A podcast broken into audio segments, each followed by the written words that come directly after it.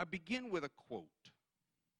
I am tasked at this point with dealing a lot with leadership. God has blessed me with a lot of folks that I play a role within their life and in their development within the local church.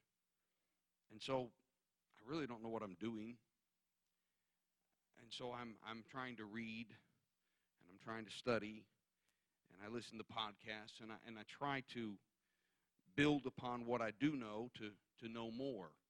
And in listening to one of those podcasts from a source that I, I very much enjoy, I very much trust a lot of the of the advice and the structure. In the midst of that, a, a person on that podcast made, and, and this was in the context of a of a season or a session that was dealing with how to have tough conversations, how to have conflict, how to ultimately, if you need to, fire someone. And in the midst of that, one of the participants in the podcast made this statement quote i am not going to remediate character. That's not my job. If you have a character problem that's going to end in your either immediate or eventual termination. Character like honesty that was kind of like elementary school stuff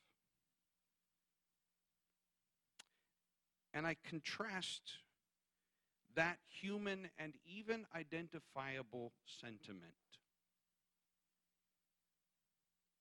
with truth.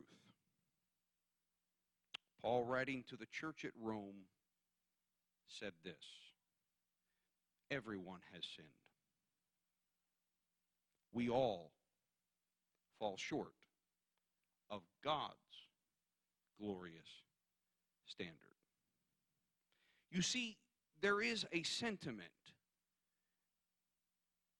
that because we change the rules on what matters and doesn't matter, there are those with good character,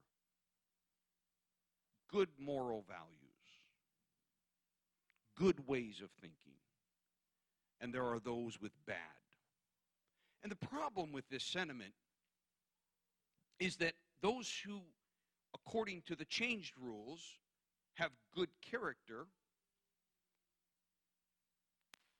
no longer have a problem. I have good character.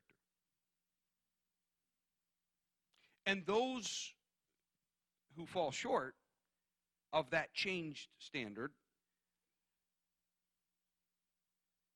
as this quote from the podcast said, there's nothing I can do about. They just got bad character. Can I break some news to everybody here? None of us, not a single one of us, has good character when you compare it to the standard, God's standard, what we were intended to be. And so I'm here this morning, this afternoon, to address both the Pharisee and the publican. For those of you that know the story of the Pharisee and the publican standing in the synagogue, that's what I'm alluding to. To those of you that don't, simply Google it Pharisee Publican Scripture. It will come up and will give you the story that Jesus told. The one who has changed the standard to assess themselves acceptable. That's the Pharisee. When you find yourself a Pharisee, it is because you have changed the standard in order that when you assess yourself, you are acceptable. But I'm also here to speak to the one who, as Jesus' story tells us, admits that they have failed to meet the standard. One changes the standard in order to make the cut, the other admits they have failed to meet the standard. My message to the Pharisee this morning, which I'm not going to dwell upon, but I still say it to you, and I hesitated even the, strength of this tone, and yet I still feel this is what God wants me to say. My message to the Pharisee is that you are a hypocrite. And you need to repent. If you change the standard and define yourself then as good, when Scripture says everyone has sinned and we all fall short of God's standard. You need to get off your high horse. You need to step back from your hypocrisy and you need to humble yourself into a place of repentance. But listen carefully. My message to the publican is not that different. My message to the publican is that you may repent. What is common between both messages is we are made right with God when we own that we do not have good character. And so this morning I want to explore for just a few minutes with you grace, the antidote to bad character. Grace, the antidote to bad character. Because I am telling you flat out, as much as I understand the sentiment that was being stated within this podcast, and as much as I understand that there are circumstances where perhaps an employer is going to need to fire an employee, in the house of God, among our brothers and our sisters, there is no place for any of us considering that we have good character. The moment we accept that proposition, the moment that that becomes a fact for us, and we who uh, are trying very hard to live holy and righteous, we who are trying to be what God has called us to be, we might think that if we do what I'm telling you has to happen, then what we're going to do is affirm sin. And as the Apostle Paul in many of his writings would say, me genoito, God forbid, it should not be so. You're not understanding what I'm saying. Acknowledgement of bad character is not affirmation of bad character. Acknowledgement of brokenness is not affirmation of brokenness. But what it is, is that when we acknowledge that we are broken, when we acknowledge that we fall short, when we acknowledge that while we may not have a problem with this sin, we have a problem with this one. What this does is it places us in a place where grace can reach us. Again, I'm alluding before I turn to my text of Scripture in the book of Romans and Ephesians. I want you to understand that Jesus had only one set of people that he was unable to reach. It was those who did not consider themselves lost. He says, I came as a physician. I came to help the sick. And I can help those who own that they are sick, but I can't help those who declare they're not sick.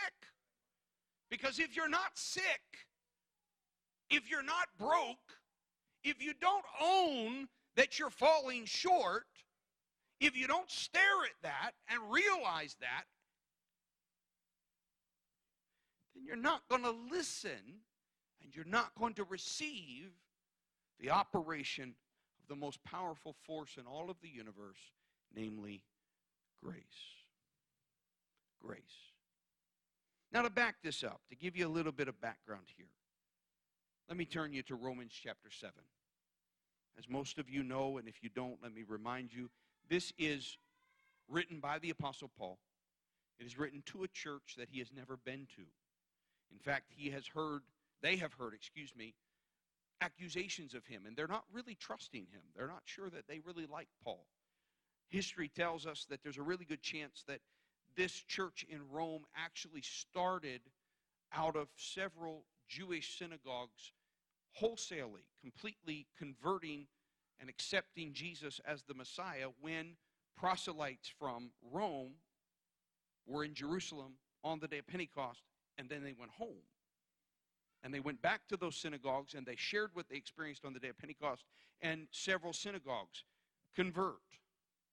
So these are very Jewish people. That's why, if you've ever wondered how could Paul write so Jewish in the book of Romans, it's probably because he was writing to a congregation that while it was growing in Gentile converts, its, its foundational members were Jewish. He's trying to exonerate himself. He's trying to recapture their trust. He's trying to explain to them. And notice what he says. So you're trying to earn the respect of a group of people who live their lives by the measurement of their obedience to the law. Paul's either stupid or he's got a point. So in Romans chapter 7 and verse number 7, he says, Well then, am I suggesting that the law of God is sinful? Of course not. In fact, the law, it's what showed me my sin. He said, I would have never known that coveting is wrong if the law had not said, You must not covet. And some of you may remember having come to God. Some of us grew up within the church, and there's never been a day because of our parents that we didn't know what was right or wrong. And I'm thankful for that. But some of you remember when you lived in the world. Some of you remember the day in which you did not know right for wrong. You, I've had new converts come in the church, and I can tell they don't know what's right from wrong. They have no idea that what they're doing is wrong. That's why we must be patient. That's also why we cannot be Pharisees. They don't yet know. They haven't heard the Word of God. They haven't heard the law of God. They haven't heard any of these pieces. So Paul says, until the law came, until it was said to me, you shall not covet, I didn't even know what I was doing. But sin used this command to arouse all kinds of covetous desires within me. If there were no law, sin would not have that power. But because I've been told not to do something, or I've been told to do something, anybody in the house know what I'm talking about? Everything's fine till somebody tells you no, or somebody tells you do. There's something that rears up within you. Why didn't you say please?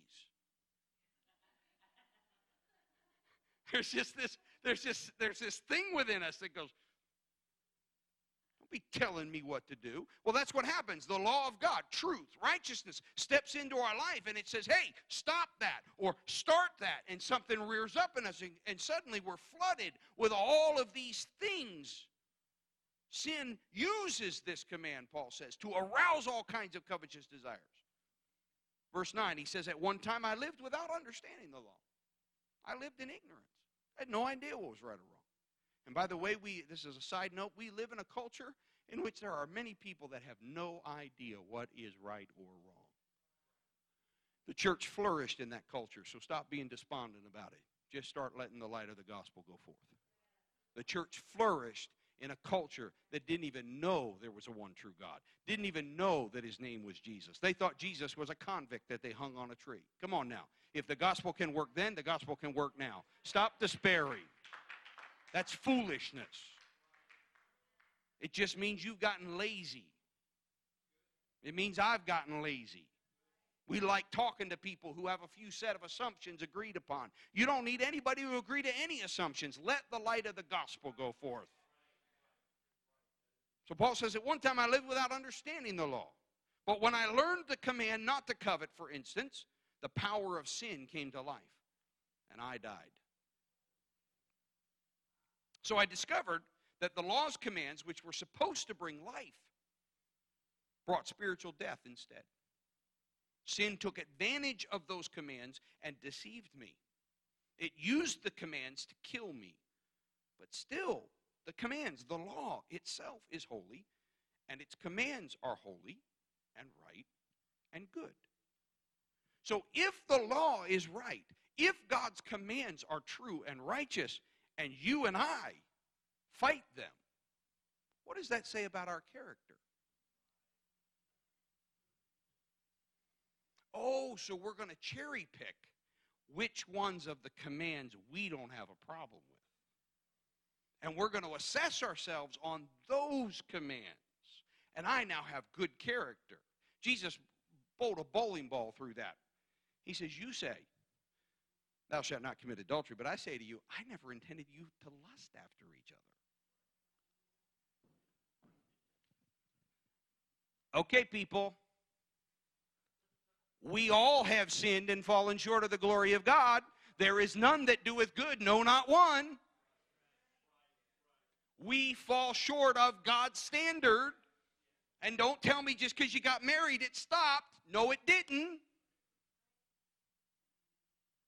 We gussy it up, we clean it up, we, we move the standard so that we pass. Jesus took another one. The law says, Thou shalt not murder. Well, I never killed anybody. And Jesus said, The moment you open your mouth to speak ill of your brother or your sister, you've killed them. Man, God. Jesus didn't move the standard. Jesus just uncovered what has always been the standard. So my reality is is with Paul. Let me not get ahead of myself. He goes on, he says, How can that be? Did the law which is good cause my death? Of course not. Sin used what was good to bring about my condemnation to death. So we can see how terrible sin really is. It uses God's good commands for its own evil purposes.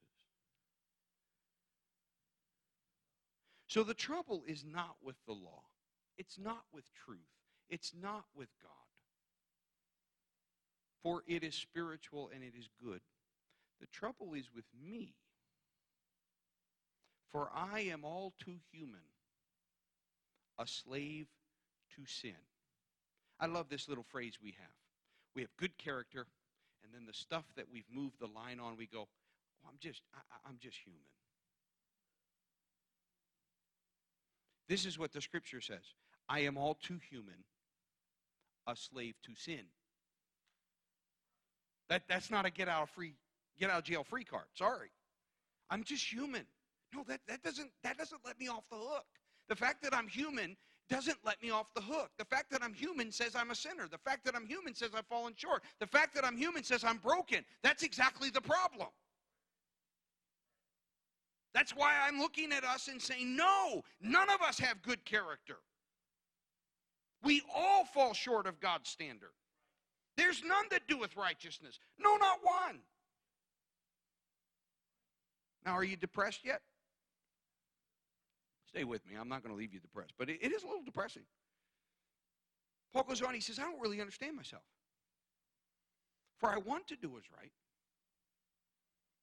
but I don't do it. Instead, I do what I hate. I know a lot of scholars have tried to say this was Paul rhetorically speaking. It wasn't really about him. He was speaking on behalf of all of humanity, those who had not yet. uh, that's not the way it sounds to me.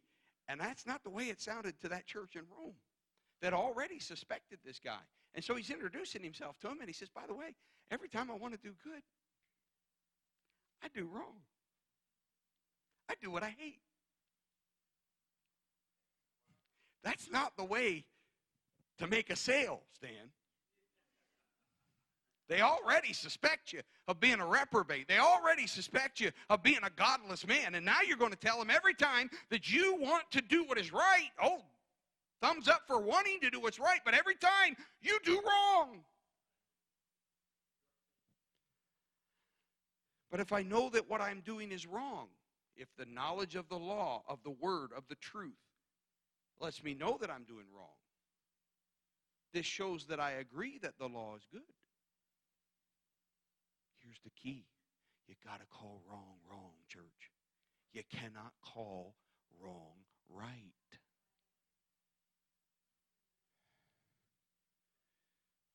And if you hear me today, you won't go to the next step and take that to condemnation. You'll take that to grace.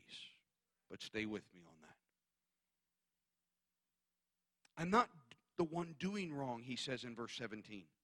It is sin living in me that does it. It is my broken nature that is causing me to do it.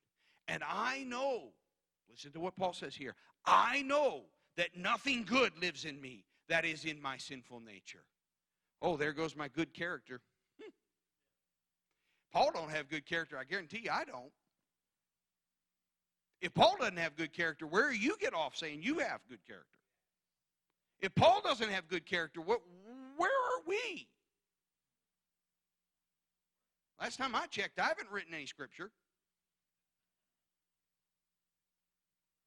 I don't care how many degrees I got and how smart I think I am. I still haven't written any scripture.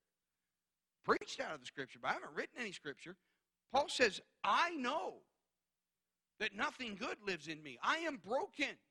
Now, you don't stay there. That's not where the gospel will leave you. It will not leave you in that place, but it cannot take you out of that place if you don't own that that's your reality. There's not good character in you, it is not elementary school. You're not supposed to fix this when you're a little kid. There's no way for you to even understand what's going on then. No, we all have bad character. We all fall short. We all are broken. I want to do what is right, he says, but I can't. I want to do what is good, but I don't. I don't want to do what is wrong, but I do it anyway. But if I do what I don't want to do, I'm not really the one doing wrong. It is sin living in me that does it. It is that broken character. In other words, Paul is creating a separation between what we were meant to be and what we are. You cannot become, listen to me very carefully, you cannot become what you were meant to be if you do not be honest about what you are. I'm going to say it again. You cannot become what you were meant to be unless you are honest about what you are.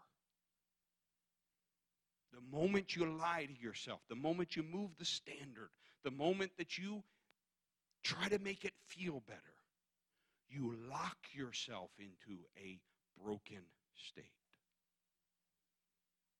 But, Pastor, preacher, if I really stare at how broken I am, it's overwhelming. If I really look at the thoughts and intents of my heart as the Word of God slices into me and opens it up, and I, and I realize that I'm, there's nothing good in me, I'm overwhelmed. How do I live that way? Paul experienced the same thing. He said, I discovered this principle of life, verse 21, that when I want to do what is right, I inevitably do what is wrong. Kind of a summation whether the right is to do something or to refrain from something. Regardless, if I am supposed to do right, I inevitably do wrong. I love God's law with all my heart. This is why you can't change the standard. You got to love that standard with all your heart, your mind, your soul, and your strength. No matter how far you're falling short of it, you got to love it. No matter how much you are not living up to it, you got to love it. No matter how much you got to learn and to grow in it, you've got to love it. You've got to sell out to it. Even when it condemns you, you must call it out as truth. He says, but even though I love the law of God, there's another power within me that's at war with my mind. This power makes me a slave to sin that is still within me. Oh, what a miserable person I am. Paul understood what you're talking about. Paul understood personally. That's why I don't believe that it's rhetorical. I don't believe it's just representing humanity. No, no, no. He's sitting there and he's trying to figure out how could I, the one who loved the law with everything from my youth, studied with the Rabbi Gamaliel, was on the peak of everything. I was doing everything right. And in the midst of doing everything right, I murdered.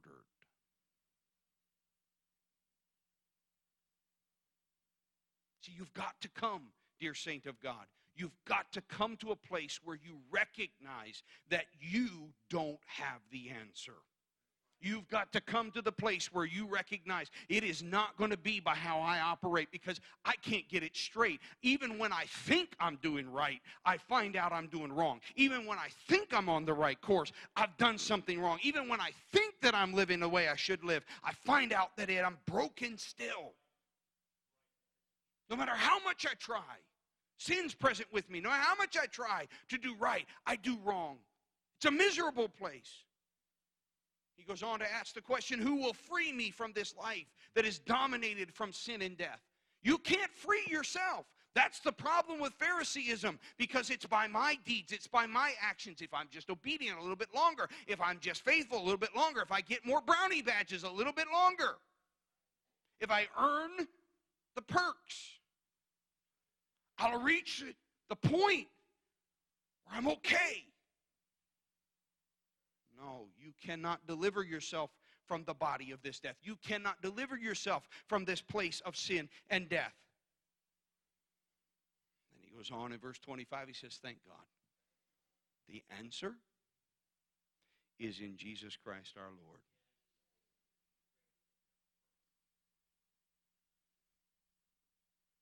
You mean it's all about Him? Mm-hmm. You mean it's not about me? Correct. but but I play a part, right? Not in saving yourself, you don't.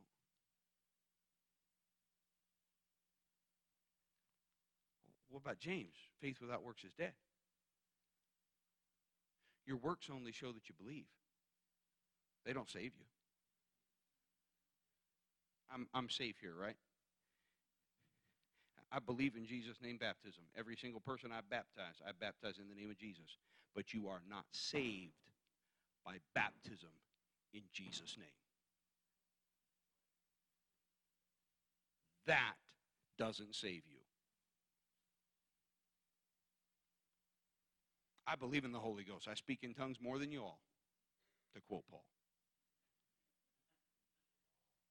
You are not saved by speaking in tongues. Jesus says, except ye repent, you'll all likewise perish. You are not saved by repentance. Repentance didn't change your wrong. No, these are all actions that are responses to you believing. Believing what? Believing an offer. Believing something that has been offered to you. Now, we love to quote Romans chapter 8. But, ladies and gentlemen, I'm here this morning to tell you that you can't understand Romans chapter 8, verses 1 through 4, until you've read Romans chapter 7 that I just read to you. Romans chapter 8, verses 1 through 4 is built upon the foundation of Romans chapter 7. Romans chapter 8 is the result of a recognition that every time I go to do good, sin is present with me. Every time I go to do right, I do sin.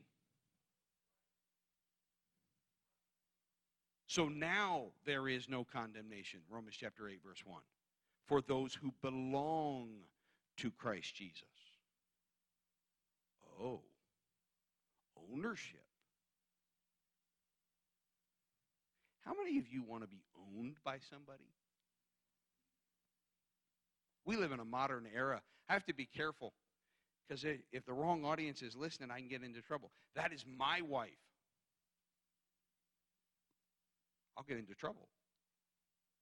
Change your, you don't own her. What, do we, what are we back in the dark ages? Okay? And I get it. We're not interested in ownership. We're not interested in this idea of somebody else owning us. Ladies and gentlemen, I'm here today to tell you that you have no chance for release from sin unless you are bought with a price you have no chance to be released from your sin unless you are bought with a price. Thank God that He's good. Thank God that He's righteous. Thank God that He's kind. Thank God that He's merciful. But do not make a mistake. Jesus Christ went to Calvary. He went to a cross. He shed His blood. He died and He bought you. What? Know ye not that you are not your own? That you were bought with a price? That God owns you? The only way there's no condemnation, the only way there is no frustration with my bad character is the realization that God bought me lock, stock, and barrel. He bought me with all my brokenness. He brought me with all of my fractures. He bought me with everything that's wrong with me. And He owns me and He's happy to own me. But God's holy and He's righteous. How can He be happy to own me? Oh, that's the part I'm getting to and because you belong to Him, the power of the life giving Spirit has freed you from the power of sin that leads to death. The law of Moses was unable to save us because of the weakness of our sinful nature. Truth was present, but we couldn't live up to it. So God did what the law could not do. He sent his own son in a body, like the bodies we sinners have. And in that body, God declared an end to sin's control over us by giving his son as a sacrifice for our sins. He did this so that the just requirement of the law would be fully satisfied for us, who no longer follow our sinful nature, but instead follow the Spirit. I read to you earlier from Romans chapter 3 that everyone has sinned and we all fall short of God's glorious standard. What I didn't tell you is that is buried in the midst of a very positive statement. Let me read the context to you. Paul said in Romans chapter 3, we are made right with God by placing our faith in Jesus Christ. And this is true for everyone who believes, no matter who you are.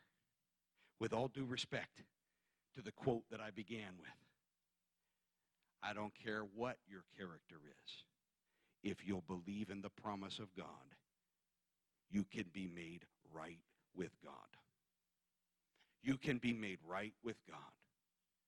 For everyone has sinned, and we all fall short of God's glorious standard. Yet, God, in His grace, freely makes us right in His sight. He did this through Christ Jesus when He freed us from the penalty of our sins. This is why I declare to you today that as Paul wrote to the Ephesians, musician, musicians, if you would come, God saved you by His grace when you believed.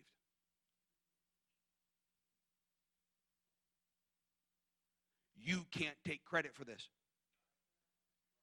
It is a gift from God. You can't buy it. You can't solicit it. You can't do anything. It is something He freely gave to you. Salvation is not a reward for the good things we have done. So none of us can boast about it. Can't walk around and say, I learned about honesty in elementary school. I learned not to cheat when I was in kindergarten. I'm a good and upstanding person.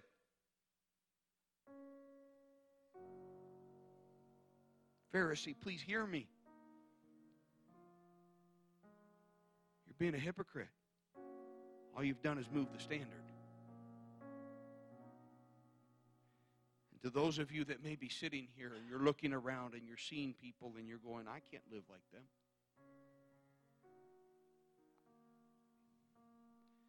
If you knew what was in my heart,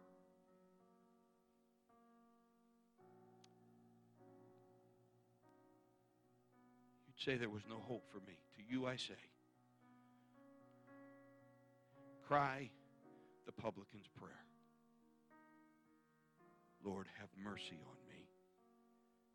I am a sinner. Jesus ended that parable, that story, whether true or, or simply made up, with a question Who do you think went home made right with God?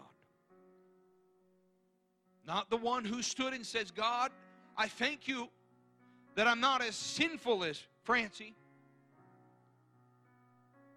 I thank you that I'm a cut above Stan.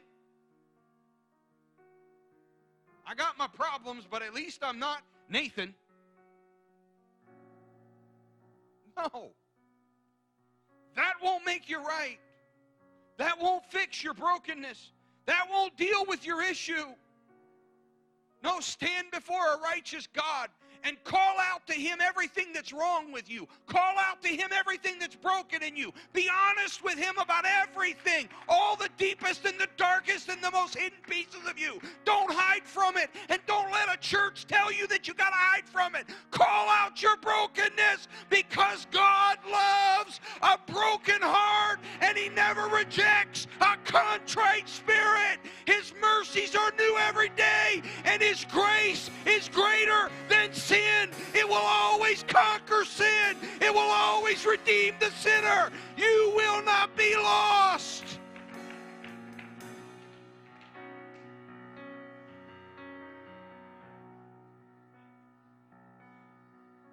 You're saved by His grace when you believe, for you are God's masterpiece. Huh, I don't feel like a masterpiece. I feel like a bunch of broken pieces that are somehow cobbled together. And even when I, I think I'm doing right, I end up doing wrong. And when I and when I'm trying to be good, and there's plenty of times I'm not trying to be good, but even when I try to be good, I fail. Please, I hope that none of you are here wanting to stay Pharisaical. So I believe the reason that God gave me the tone that He gave me to rebuke that out of all of us is because the physician can't heal us if we won't admit we're sick. And His grace can't reach us if we won't own that we're broken. We are God's masterpiece. He has created us anew in Christ Jesus so that we can do the good things He planned for us long ago. I return to my statement that I emphasized. You'll never become what you were intended to be until you get into a habit of being honest with who you actually are.